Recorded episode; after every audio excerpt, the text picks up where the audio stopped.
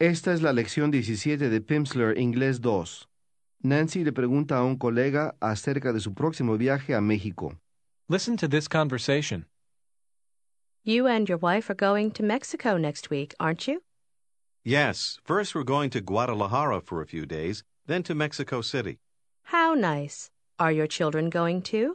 Unfortunately, not. Our daughter can't come with us, and our son doesn't want to. He doesn't want to. Why not? He has a girlfriend now, and he'd rather stay home with her. Well, I hope you and your wife have a good trip.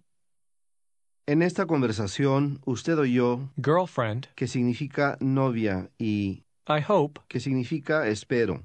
Listen again. You and your wife are going to Mexico next week, aren't you? Yes, first we're going to Guadalajara for a few days, then to Mexico City. How nice. Are your children going too?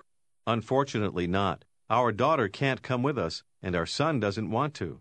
He doesn't want to. Why not?